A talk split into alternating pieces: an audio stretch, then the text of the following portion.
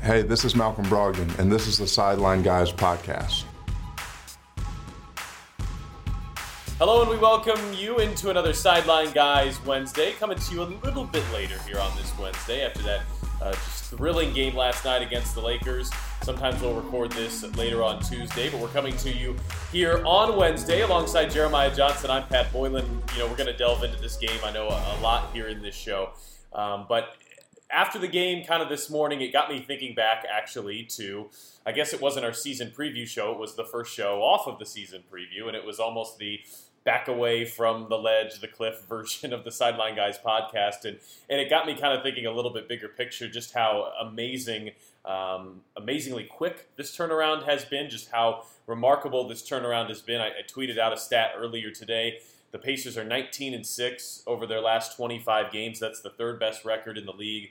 Over that time, they're 12th in offense in the league. They are fourth in defense um, and doing just about everything at the level you would want them to.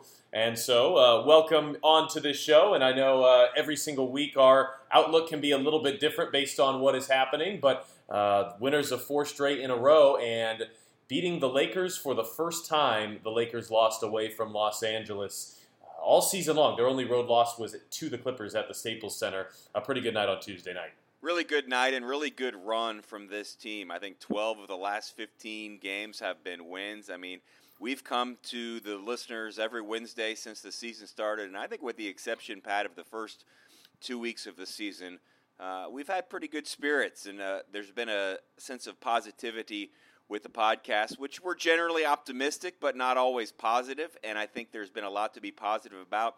And it's been pretty much every week that we come to you.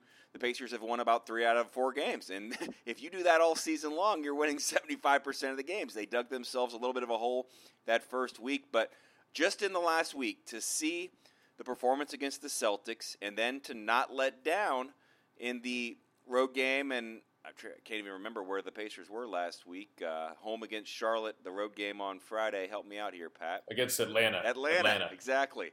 Uh, you know that's a tricky game. So at Atlanta, home against Charlotte, and then to respond again, or kind of not respond, but follow up with the win against the Lakers.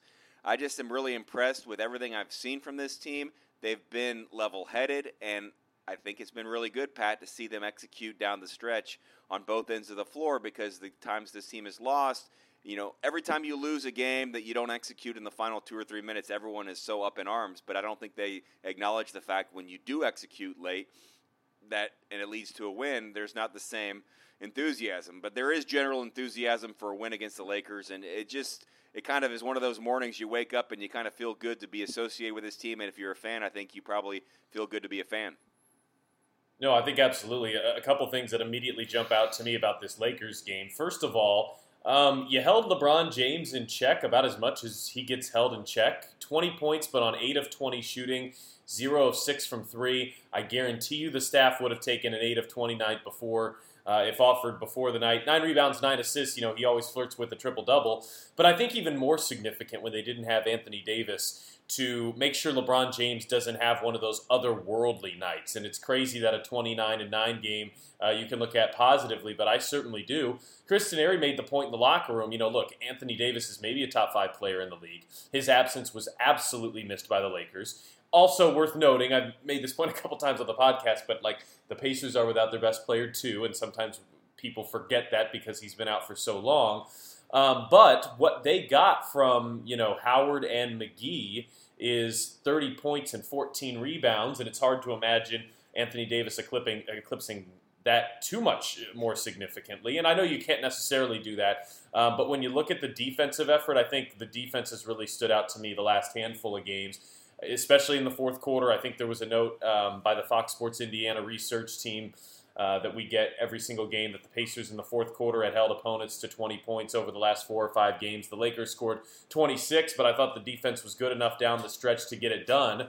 And uh, especially when I guess the final play of the game, I know they were a little bit in desperation mode, the Lakers, but um, you're never really too afraid when it's Rondo pulling up for 35 feet uh, with the game on the line. Yeah, the only thing I thought, Pat, at the time, I almost would have fouled Dwight Howard when he got the rebound and then dribbling up the court I probably would prefer that situation to foul than let someone that's an NBA player get a three point look. And Rondo is a better three point shooter now than he was. But I didn't even see our angle. But apparently, some people have told me today that LeBron was mad at Rondo for not passing him the ball. I'm not surprised about that, but I'm not even sure that I would have been disappointed with LeBron shooting the three because none of the threes that he took that I think were going in. I mean, he was really short on many of his outside shots, and I thought it was really good defense the times that Domantas Sabonis and Myles Turner were switched on to him.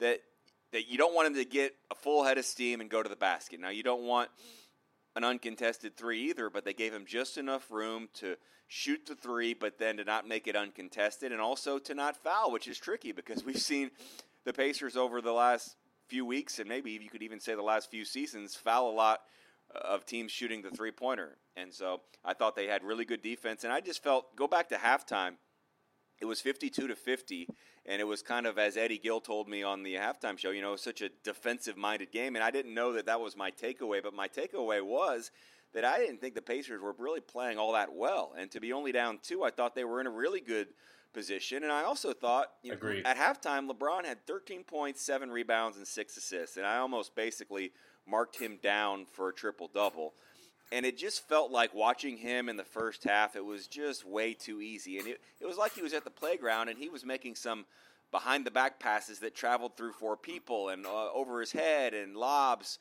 And you could say from a lakers perspective maybe he was toying with the pacers and that's why i was a little bit concerned but i really felt like they weren't going to let him have things that easily. Now, some of it's not as easy as just deciding to not let it happen, but I felt really good about the second half because I thought so many individual players could play better. The starting group as a whole, I thought, had a lot more to give and to show than they did, and if the bench just did what they did in the first half, I thought this team would be in a really good spot. That being said, when you're down five with three minutes left, you don't feel as optimistic. So a lot of twists and turns, a lot of ups and downs. But credit this team and credit Malcolm Brogdon late for being, you know, very very clutch. Yeah, I think Malcolm Brogdon. Um, this game stood out to me for him more than almost all of his. And if you were to look at his stat line, you'd say, okay, 6 of 16, 14.6 assists. Well, that's below his normal shooting numbers, below his points per game numbers, and below his assist total. But he got the primary task of guarding LeBron James. And you could tell that, you know, as oftentimes when you're tasked with guarding, you know, an elite, elite player, it can cause you to you know struggle a little bit on the other end just because of how much energy and how much effort it takes to guard a player like LeBron James. So for Brogdon to make those plays down the stretch, he had 14 points. You noted this uh, on the TV postgame show. I think it was seven of the final ten. So he had almost he had half of his scoring in those last three minutes. I thought that three he hit when it was a five point game to get it from 100 to 95. I thought that was maybe as big a play as anyone had made all game because at that point the Lakers were on a run. They were kind of they had the Pacers kind of teetering on the edge. And if that shot misses and the Lakers rebound and another 20 seconds comes off the clock and maybe they score again, it gets to seven or eight, then you're probably uh, really in a deep hole and really struggling. He hit that three, then all of a sudden it's a two point game, three minutes left. It's, it's not quite a coin flip, but it's close.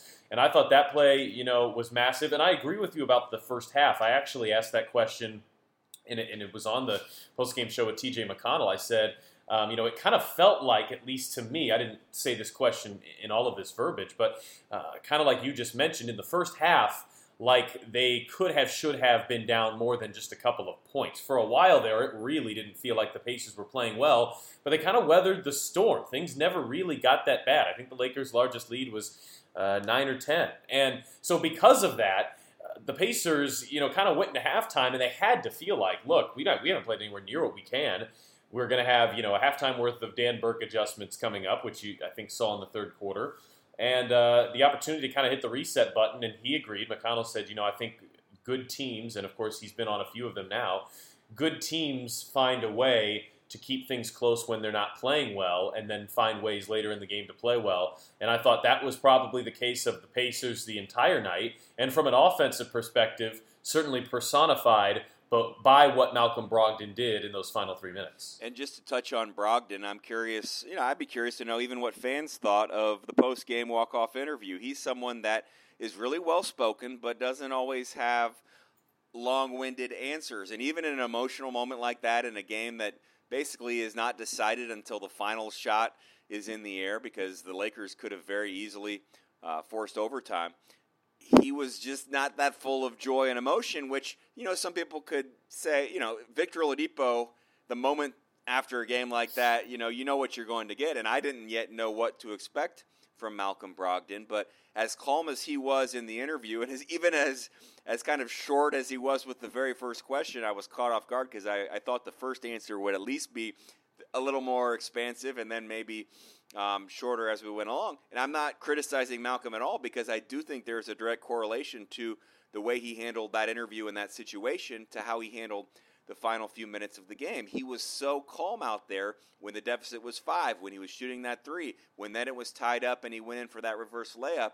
That I think is contagious. I think it spreads to the teammates, and he gave a lot of credit to Nate McMillan. I think these two have as good of a coach-player relationship as any duo that I've seen in my time in this job, and it's only been about two months that they've really even known each other. But Malcolm goes out of his way to credit Nate McMillan for what he's doing. You can tell how much respect Malcolm has for McMillan, and that if he has the respect for McMillan, it, if any other player that is upset about playing time or decisions, they don't really have a leg to stand on because the captain and the leader of the team is kind of setting the tone for that. I'm curious what you thought of the locker room um, reactions because I've had people today ask me what was it like in the locker room, and they don't really understand. Sometimes I'm not even in there because the post game show lasts about 30 minutes, and you're the one that goes in there and, and does the interviews. I thought it was a good sign we had a number of good interviews early in the show, which meant to me maybe people were in the mood to talk right away.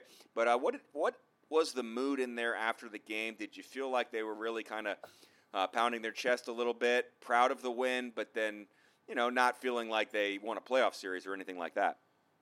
Yeah, I think that probably describes it pretty well. And, and before he even got into the locker room, you know, that we had a pretty on the well, I used to call it the radio interview because it is the radio interview, but now it's gone in arena the last couple of years, and now we're able to use it on TV too. So it gets used on all platforms. But essentially, the other walk-off interview alongside the one you do uh, was with Myles Turner. And you know he's somebody that at, at times is a good interview, at times can give you shorter answers too, and you don't always know what you're going to get from him.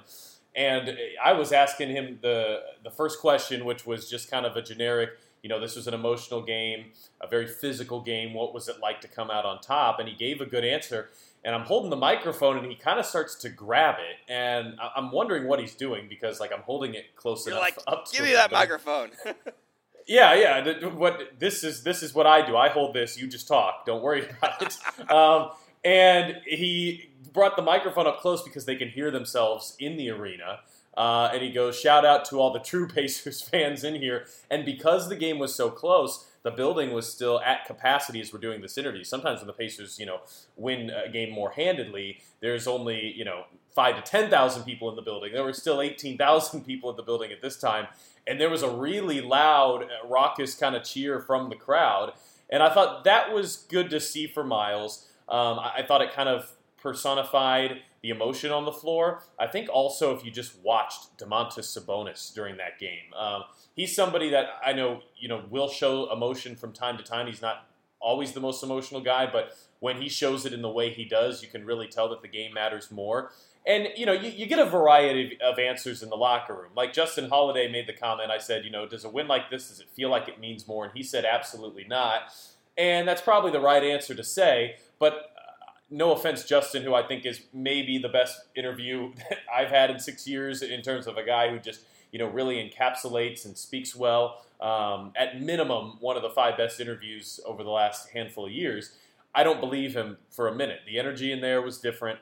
Um, you know, you certainly got the vibe of a team that you know felt like this was a measuring stick game and performed very well. And not just that, but it's their fourth win in a row, and in this winning streak was a win over the Celtics. And not just those things, but you know, it was only a little over a week ago since the Clippers game where you know it really kind of felt like they were flat, and they felt like they were flat in a measuring stick game too. So I know you're down there as well. You can kind of feel the emotion in the arena.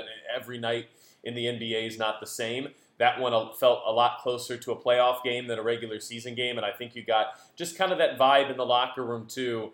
Um, the kind of thoughts I, am thinking back to you know T.J. McConnell, who felt like you know wins like this made the comment can propel you.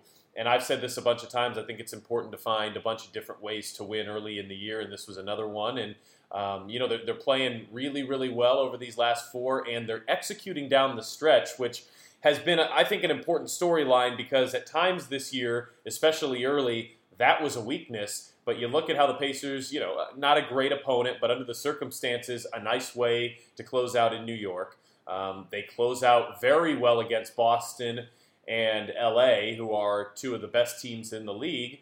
Um, and then they have, you know, moments where they play really well in, in Atlanta versus Charlotte for most of the game. They have a little slippage but then close strong in those games too. And I think if there's any takeaway for me from the last handful of games, it's just been fourth quarter execution on both ends of the floor. I think it's been really, really good. My takeaway would be something that I feel like a little bit of a broken record in some of my post game interviews, and then even in practice as we get set to preview uh, another game. It's how good has the bench been? How much? How about the second unit and the lift they've provided? But I guess the thing that I wanted to make sure, the point that I wanted to get across is it's just such a contrasting style at times. Not that the first unit is slow, but they're a little more deliberate, and it just feels like it's a different pace. And when TJ McConnell and Aaron Holiday and then Justin Holiday join, and as Justin told me, we should play fast because I'm playing the four. So if we're not playing fast, that's not to our strength. It was a perfect answer, and we've um, shared that interview a couple different times, I think, on Fox Sports Indiana. But it's almost every single game that they just come in and change the complexion of the game. And it almost feels like at times, even though the numbers would say that, you know, sometimes the starters get off to a good start and sometimes Indiana has a good lead after one. I just feel like if the Pacers are down six or eight points, when they put in McConnell and when they put in Holiday, they speed up the tempo and they have an advantage against the other team's second unit. And they definitely are comfortable with Sabonis playing with him. Those four basically, those four reserves and Sabonis is what I call a second unit, even though Sabonis is a starter and basically an all star candidate right now. But that is a group that has so much chemistry. It's going to be very difficult to change things. If and when Victor Oladipo comes back, I have no idea how Nate McMillan is going to decide to, you know, use the second unit because the second unit as constructed right now is phenomenal. I mean, I love watching them. I think they are such a positive impact kind of group, and uh, I'll, I'll, be anxious to see what happens. It'll fall under the category of pleasant problem, but the second unit to me has been been awesome to watch. And you think about this at the beginning of the season, two of those guys, T.J. McConnell and Justin Holiday, were brought into this team to be good vets, I think, and to maybe be guys that you played if people were injured. And now I can't envision too many scenarios that you don't play them. No, I think I think that's maybe the biggest takeaway of the Pacers season as a whole has just been the bench because I think we had a good feeling the starters would play well. But I remember early in the year wondering, you know, if the bench could even get, you know, the point where they could just keep the boat afloat. There were a couple early games where I think that was a worry, and I think the formula for the Pacers has, you know, been so strong the last month or so, which has been most of, if not all, the starters play well, and then they get a couple of contributions from the bench um, above, you know, maybe a typical average night's work. A couple of those guys overperform one night, but what I love about it is. Um, a, just how consistent the starters have typically been, but B, how it tends to be different guys night in and night out. For example, against the Lakers, it was Aaron Holiday and TJ McConnell those two combined for 21 points, eight assists, three steals. Uh, but in many nights, it's been Justin Holiday, Doug McDermott, or you know any combination of those four who have stepped up. Holiday and McDermott in this game were just four for 13. I thought uh, the Lakers did a really good job of defending that handoff move that uh, McDermott is so prolific at taking those shots that are um, just offset of straight from beyond the three point line. They defended that really well. Um, and, and Holiday and McDermott, they played fine, six points each. In fact, Holiday had seven rebounds, two assists, and he guarded James for a good portion of the game, too. But to me, the formula for the Pacers to have success until Oladipo comes back at minimum has been for them to have the balance that they've had through the starting lineup and to have one or two bench players come in and step up. And it's been remarkable to me how you go back at almost every single game. Like, I'm trying to think – you know, they had the disappointing game against the Clippers, so probably didn't happen then. Um, maybe not that Pistons game.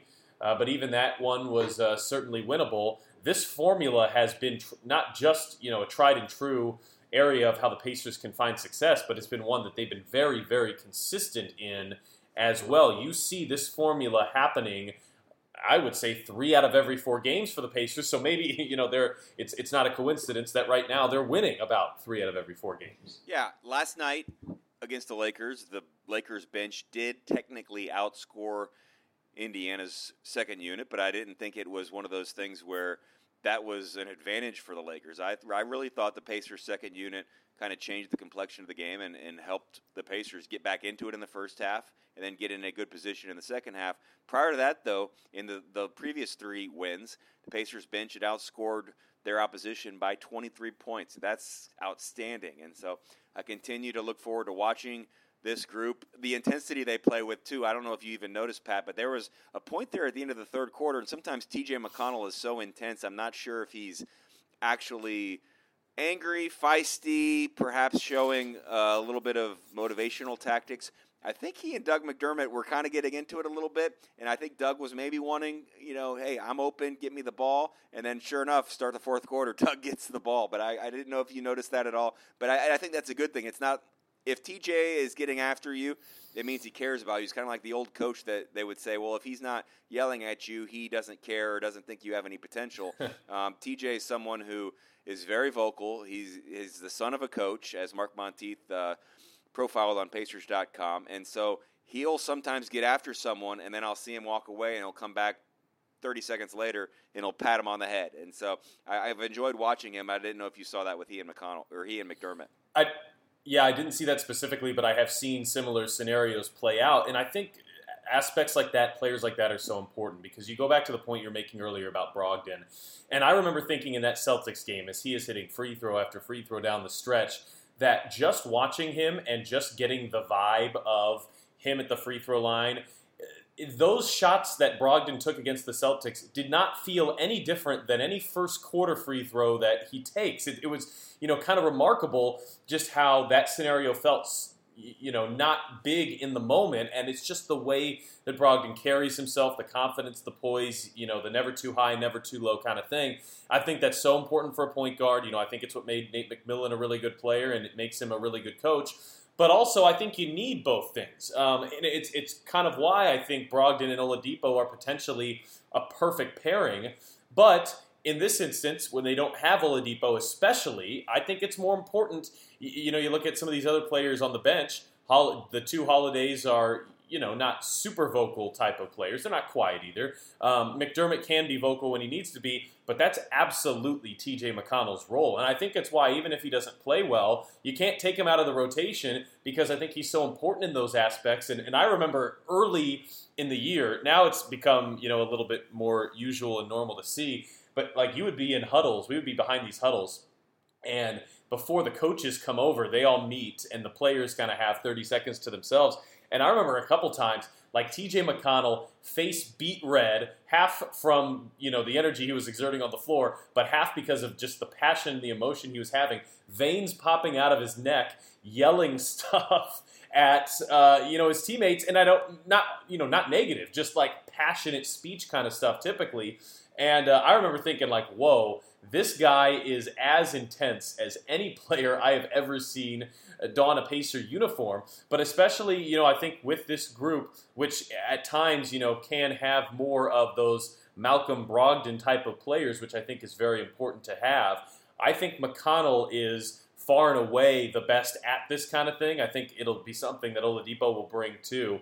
But I think his importance is so far beyond the box score. Um, you know, it's, it's, it's remarkable. He has you know, 10.4 assists, 4 rebound, 19 minute kind of games. He shoots 5 of 7 from the floor. Those are really good numbers. Um, but the way he comes in, too, and I, I, think I give Aaron Holiday a lot of credit for this also, those guys come in and they just push the ball. And, and you know, at times you can get caught out of position, you can get yourself to force turn you can force yourself into turnovers you can get sloppy doing that but just the general energy knowing that mcconnell's going to come in He's going to, you know, be fiery and he's going to push the ball relentlessly. I think everybody else feeds off of that. And I think, you know, what he brings to this team is just so much more beyond points, rebounds, assists. uh, shooting percentage.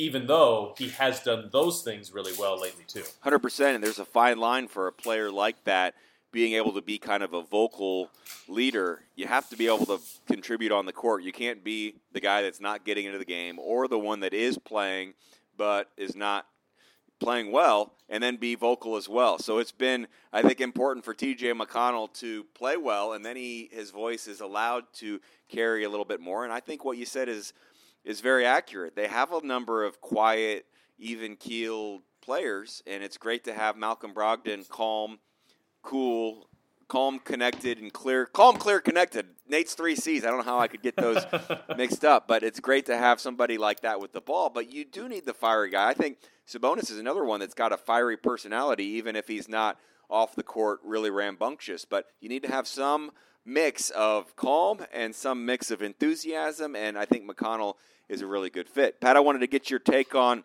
wardrobe tonight, today. Uh, Bill Bayno I've not seen. I've seen him with some pretty stylish suits, but he stepped it up a notch uh, last night, and the door was open for me to criticize him during the halftime interview because it was a close game. If if the Pacers were down by you know 15, I wouldn't really make light of anything during that interview. But because it was a close game and because I could tell he was in a pretty good mood, I could have come back at him because he criticized my suit about three, two or three weeks ago. But instead, I complimented him and he said the uh, the players were making fun of him, so it, it, was okay to make fun of him. But I'm not like that. I mean, I I appreciate when he steps outside the box a little bit. And there was a note on Twitter about maybe that Thingamajig gave him the suit advice. Yeah. and and if you look at the picture, which I think you tweeted out, um, you'll certainly see where that is coming from. Um, when I first of all, I actually think it's a his look last night was a really good look. When I saw him in it, though, the first thing that went to my head was I really hope this is Bill Bayno's day to do the halftime come back from halftime interview with JJ. And, and, like a couple of times, I was actually looking over there to see if I could catch you to ask if you were going to ask him about it beforehand. And uh, you know, we, we just never crossed paths in the first half. Um, and then in a in a huddle, I asked, you know, did you get a chance to give him a little ribbing for the suit? And you said, yeah, you brought it, you brought it up, but um, but yeah, you know, it's uh, I think it's a good look. But here's the thing: if you're gonna, you know, throw stones, you can't live in glass houses either. Like if you're gonna if you're gonna step outside the box like you were that one game, uh, you got to understand that if you're Bill Bayno, like it might come back to you too. And uh, prop, props to you for keeping that above the belt, but it was still uh, an enjoyable moment. I, I, like. I was. It was fun going back and, and watching that. Yeah, and we did talk uh, since the time that he said the only. Th- I think his words were the only thing that's worse than our defense is your suit. And, and and I gave him kind of like the fake cold shoulder the next couple days, acting like I was mad. He's like, "You didn't need to get mad about that. I was just joking." Everybody, everybody on Twitter, they seem to like it, which I wanted to be like, "Wait a sec, you're on Twitter." Um, but maybe he has people show him tweets, or maybe he's got a secret account that he does monitor things. I'm not for certain, but uh, I did tell him that it was all in good fun, and I did not mind him ribbing me about my suit. But all in all, it was a good look, and maybe it's a lucky suit now. Anything that happened uh, last night becomes good luck, right? Yeah, I think that's how that works. Anything, uh, well, you know, if there are any trends over the last four games, I would say uh, you should keep doing that. But uh, yeah, you know, I was actually the, there was a tweet from one of the writers that was saying, you know, the Pacers got their marquee, their signature win of the year. I and not to you know discredit this win at all. I think, in fact, you, might look still at the Celtics game for that. But I think it's been you know just a really phenomenal week from a confidence standpoint to have a win against the Celtics, a win against the Lakers, and they're get they're they're back to this point again, which has been you know such a positive, and the Pacers have had it for so many years. When they play at home, um, you feel like they've got a really good chance to get every single game. Of course, you're not going to, but you feel like they've got a chance to get um, the game every single time they take the floor, no matter who the opponent is, no matter if it's the Lakers, the Bucks, the Celtics, whomever, um, and just that that you know general level of confidence that they seem to bring. It's interesting how you know you look at that's really been the case the last four or five years, and you know the Pacers have a extremely long streak. I think 30 years of having a winning record at home. Uh, but just generally, the level at, at Bankers Life Fieldhouse since you you know maybe started the month of November has been really really high. Um, and so when you have stretches like this where you have five of six games at home, you know that means a lot of winning when you're playing at this level, and that's what the Pacers are doing right now. Absolutely, and I think the rest of December is worth maybe taking a quick look at big picture because the Sacramento Kings come to Bankers Life Fieldhouse on Friday, then a very difficult road trip to Milwaukee. But you've got a couple of home games coming up before the calendar turns to 2020 that if you enjoyed the Boston Celtics game and if you enjoyed the Lakers game, these should be pretty good as well. The December 23rd matchup against the Raptors, the defending NBA champions, that are basically proving this is not a rebuilding year. We're not going anywhere just because Kawhi Leonard left. We're still really, really good. That's a high profile, very interesting showdown. And then after a couple of road games after Christmas, uh, the New Year's Eve game against the Philadelphia 76ers, that one should be great as well. So if you haven't been able to get out to Bankers Life Fieldhouse yet, and maybe you've got some time off in the week before Christmas and New Year's, I highly recommend contributing to that atmosphere because the field house has been buzzing. We've seen larger and we've seen louder crowds, and I think these are some matchups you want to be a part of. Oh, absolutely, and you know it's it's kind of interesting. I, I can't decide if this is an advantage, a disadvantage, if it's nothing. Um, it is kind of interesting how the Bucks are going to be involved in the you know the two times the Pacers have played the Bucks so far, not just in back to backs, but in back to backs where the Pacers had the Rockets and the Bucks and then they've got the Bucks and the Raptors this go around. You know, on one hand, um, you know, if those are going to be challenging games anyway, maybe you'd rather the back to back just be there and not against uh, you know a, game that you feel like you might otherwise have a much better chance in. On the other hand, um, you know, this will be, I think, one of the most challenging stretches of the year coming up after this Kings game at Bucks versus Raptors on a back to back, and then uh, at Heat. That three game stretch very challenging. You'll go at the Hornets after that, and then versus the 76ers to close out the month of December. So when you look at all that, the schedule certainly gets tougher. And I think, you know, it's important to note, and we have noted this, I think it's uh, still kind of challenging to know exactly where the Pacers stand. I think, you know, over the last 25 games, 19 and 6, um, that is overachieving. That is playing at a level, um, you know, higher than I think a lot of people thought they could have and it's hard to imagine doing much better than 19 and 6. When you throw the injuries into that mix, um, I think it's really remarkable what this team has been doing lately. Um, but, you know, the schedule also hasn't been super challenging. The Pacers have had one of the easier schedules in the NBA so far. But also worth noting that I think as you get through the month of December and you'll have games against the Clippers and the Celtics and the Lakers, the Bucks, the Raptors, the Heat, the 76ers, um, you're going to get a lot of your tough games out of the way there too. And when you when you see some of these stats, like you know the Pacers have the toughest or one of the three toughest schedules in the NBA. Um, that I haven't done the math, but that might not totally be the case once you get through December because you've had so many of these tough opponents coming up, and you've already had so many of these tough opponents. And when you consider, um, you know, you look at all these difficult games in the month of December. So far, the three that really have stuck out Clippers, Celtics, Lakers, you're two and one in those, and then you've got you know four more coming: Bucks, Raptors, Heat, and Sixers before you close out the year. Good points, Pat. Now let's move ahead to our pick three, and it's going to be a little bit of a carryover to a segment that Eddie Gill and I had on Pacers Live pregame.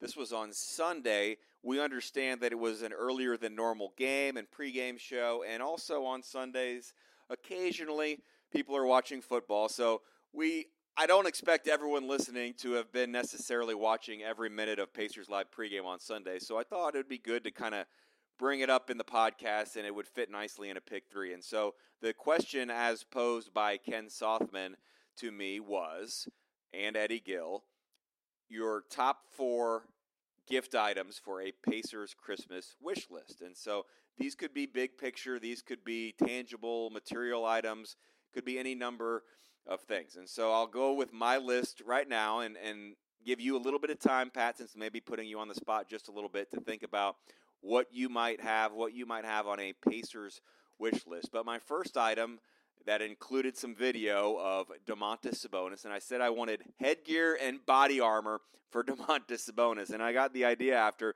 having a conversation with Darnell Hillman. Always great to talk to the legend Dr. Dunk, and I was asking him about Domantas because they each had a statistic. I think it was the 18.22 rebound. I'm not sure the number of assist games, but one of only four Pacers in the franchise's history to put up a stat line like that, and it was Domantas and Darnell Hillman were on that list. And so I wanted to get his thoughts on what Sabonis has been able to do and just in general uh, the team at that point. And so I asked him about, I think it was prior to the Hornets game, but then it was good to kind of carry over. And he brought up something. I said, well, sometimes he gets scrapes and bruises and he gets hit so much. He said, well, my advice to him would be don't play defense with your face. and I thought about that. That seemed like obvious advice, but he said there are going to be guys that they want to give you an elbow and they want to hit you, and you've got to be able to move and sometimes play defense from the side. And so I said, well, I would like headgear and body armor for Sabonis because I'm tired of looking at him, and I know he never gets the calls because he's so strong and he doesn't really react to the fouls. But I thought maybe it'd be nice, like boxing style headgear or perhaps body armor for Domantas Sabonis. So that was my first item on my Pacers Christmas wish list. My second was peace and joy for Myles Turner, and I think we've seen some of this, even starting with maybe the Atlanta game, but just in general the last week. So perhaps my wish has been granted, but I do feel like in the last week there is less stress, there is less. I don't know whether it's pressure, but I, and this might not be the right choice of words, Pat, but I think there was a little bit of a cloud kind of hanging over Myles for a couple of weeks there where he was pressing and just maybe not having as much fun. And for him to do what he did with the microphone with you shows me he's having fun. He's a little more comfortable how with how everything is going. And he even said at practice Monday he'd be lying if he didn't want more shots. And I said, okay, well, you know, he got nine field goal attempts against the Lakers. So you could argue he still could be getting more shots, but I think he's comfortable with how everything is going, and it's helping that he's hitting those three point shots. So peace and joy for Myles Turner. I want him to enjoy being a Pacer. I want him to enjoy this team, and I think we're seeing it over the last week. So that's two of my four items. This pick three may become seven or eight, depends if you have any matches. Uh, my third one, I think maybe we could share this one and I'll let you go after this one, was to see Victor Oladipo in a City Edition uniform. You know, he took the photo shoot with those uniforms, and I've enjoyed seeing the fanny packs. And I think this past week we had SpongeBob and uh, Bart Simpson T-shirt on the Laker game. But I want to see him in uniform, specifically a City Edition uniform, because if anybody embodies that City Edition mindset and, and mentality, to me, it's Victor Oladipo. So I want to see that. I don't know when it'll happen. I trust it will at some point this season. But that is my third Christmas wish, and I'll, I'll, I'll save mine my fourth one for last. But I'll let you chime in. Okay, well, first of all, I'm going to say that you ha- are going to be a lot more creative in these because, uh, at least off the top of my head, I'm struggling to think of the the very creative actual gifts, the physical gifts that you're coming up with. So uh, I will I will well, tip. I had more time to think about it, obviously. and, you know, in our pregame show, you know, sometimes when I'm writing my scripts and coming up with things, it just kind of flows. So that's kind of what I had for for that on Sunday. So yeah, I'll, I'll tip my uh, my proverbial cap to you on those because those are uh, are really good. I will say first and foremost, you know, just a sharing, a caring mindset. The Pacers this year are seven and zero oh when they have 28 assists or more. Um, they are eight and one when they have 27 or more, and the one loss was that Charlotte game, which was um, just such an aberration. and remember, the Pacers were really um, were really shorthanded. Turner and Sabonis didn't play in that game, so you could argue uh, that they did enough in that regard. But when the Pacers move the ball, when they share it, they win uh, almost period. Um, you know, Nate McMillan's goal is 30. 30 is a tough goal. They've done that four times this year, and you know even the top teams in the league don't average 30. Uh, but when they get there, uh, the Pacers are you know winning as a rule. So that would be one. I want to go to, to Turner also because for me and for him, and if I could give him something, it would be confidence in his three point shot. Because a when he's knocking down that three, it almost seems like it's it's the same type of effect as when Sabonis is coming off as the roll man in the screen and roll, and he's got that open court in front of him, kind of thing, and you know, the, just the anticipation builds for that second until he gets to the rim, and either dunks it or lays it in. Um, it, part of this is because Turner's three point shot like goes and nips the clouds on the way up and then comes down. Um, his shot has so much arc. But there's so much anticipation, I feel like, when Turner takes a three and in a significant moment in the game. And when his three is on, it just feels to me like it brings the team something uh, that they don't otherwise have. Early in the year, he was shooting great from three. uh, lately, until this last game, he was struggling from three. Was three of six from the three point line. But I also think as he tries to figure out this new role, Nate McMillan has said, you know, that he's adjusting more than anyone because you know he's ceding the inside area to Sabonis, and that was never Turner's strong suit. Um, but most of the time now, you know, he's shooting catch and shoot versus um, you know being the roll man. He almost never is the roll man. He's taking 4.3 threes a game. Last year he was taking 2.6. So the three point shot, I think, is going to be a lot more important to Turner's success. I think when he's hitting this, you see a confidence in a player that can affect him positively on the other side of the floor rim protection, blocks, things like that. So um, his three point shot, I think, is the gift that I would like for him to have the most because. As I have said in, in previous podcasts, I really truly believe the two things that are the key to where the Pacers' ceiling are this year. If there's a, a one, it's Victor Oladipo. How good is he when he comes back, and how much of an impact does he have? And then two is can Myles Turner figure out his role? Can he be effective on offense? And can you know the defensive side of him pay off on the other end of the floor too? And if I think those questions end up um, both positively for the Pacers, then I, I do think their ceiling is really really high this year. All right, so solid, solid choices by you. I'm going to throw in um, my last one. So I don't know how many technically this pick three is five, six, seven, who knows. But this is something that I wished for, and we've had this exercise on the pregame show the last couple of years, whether it was a New Year's resolution or a Christmas wish. And this is something that I feel pretty strongly about, and I felt strongly about each of the last two seasons, and the Pacers came just short. But it is, I wish for a home game the first weekend of the NBA playoffs. I want this team to play at Bankers Life Fieldhouse for game one. And I think that was one of those goals that you could not ask Thaddeus Young a question in February, March, or April last year and without him mentioning that they absolutely wanted to be a top four team. They wanted to be a home court advantage team. And it seems like every year it gets more difficult to get one of those spots. I think yeah. a couple years ago, it took Cleveland – winning like 13 of their last 14 games, and then they ended up getting the home court advantage against the Pacers. And then last season, similar that basically those games against Boston went awry, and that kind of prevented the Pacers from having home court in the first round. I'm I'm not sure that anybody right now is going to catch Milwaukee. They look like the class of the Eastern Conference, but two through six. You could ask me to make a prediction right now, and I could not get one of them right when all is said and done. I'm not sure who's going to who's going to prevail, who's going to be the second best team, who will struggle and maybe be closer to Brooklyn in six. It feels like those five teams are going to be two through six, but there is every opportunity with the way this team is playing, with the thought that Victor Oladipo might come back, and who knows if there are roster tweaks or adjustments uh, heading up to the trade deadline. For this to be a successful season, it seems crazy to say this considering the injuries they've had to battle through. I really think they need to be a top four seed. And if you're three or four, you're going to play a really, really good team in the first round. Why not have that home court advantage if you're playing the five or the six seed?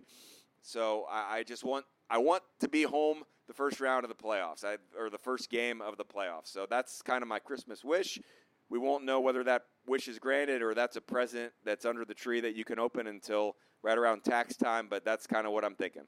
We'll see how this holds up later in the year when we're doing playoff preview, you know, type of stuff. But 100% agree with you there. And I would also say, as things are shaking out right now, even if you aren't able to get home court, the difference between five or six could be really significant because, you know, right now the five would play Miami, who don't get me wrong, they've been great.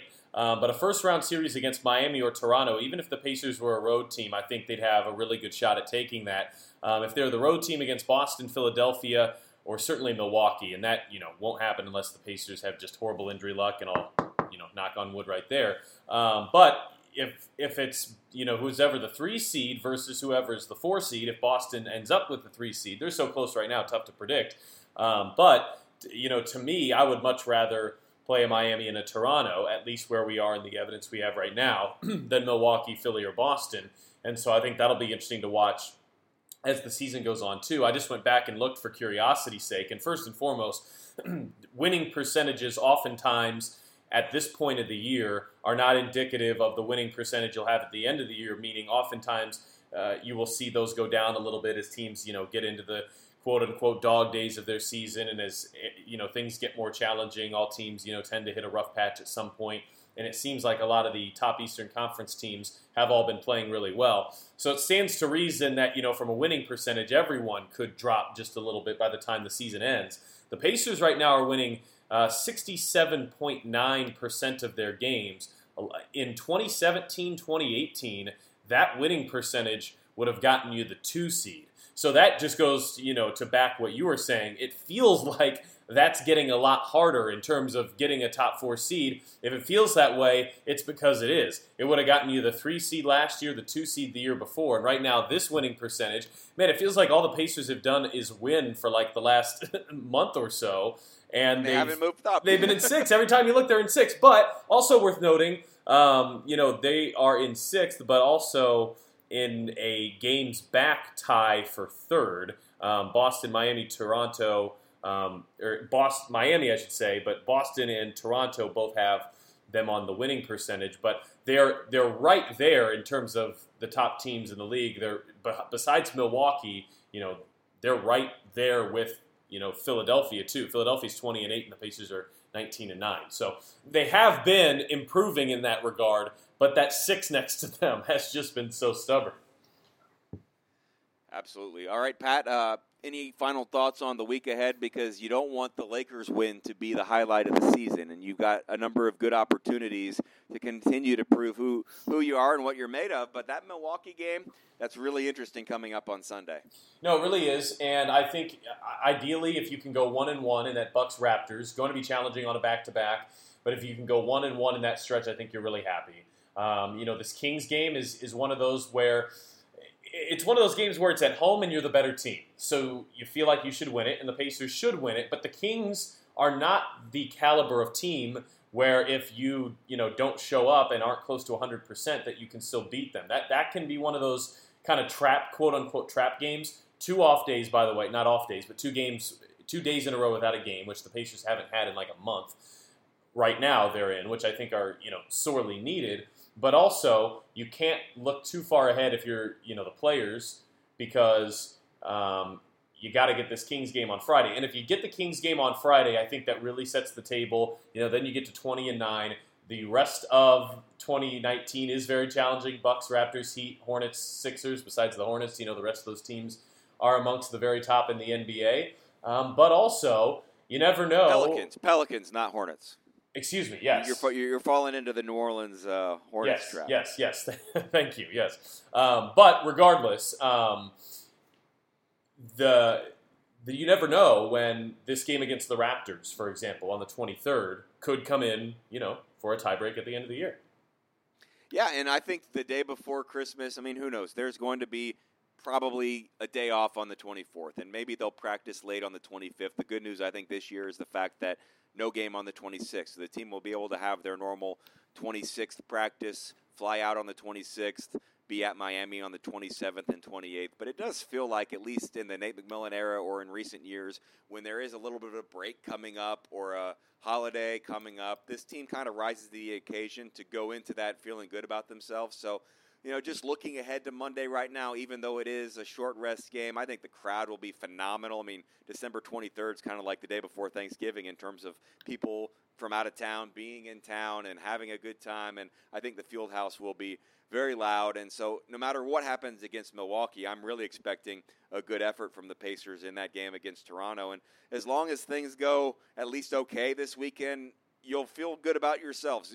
You beat the Kings, and let's say you do lose the next two. I don't think that anybody wants to do that. But if you have 20 wins at Christmas, I think you kind of got to be thankful with where everything is, and then you continue to hope for good health.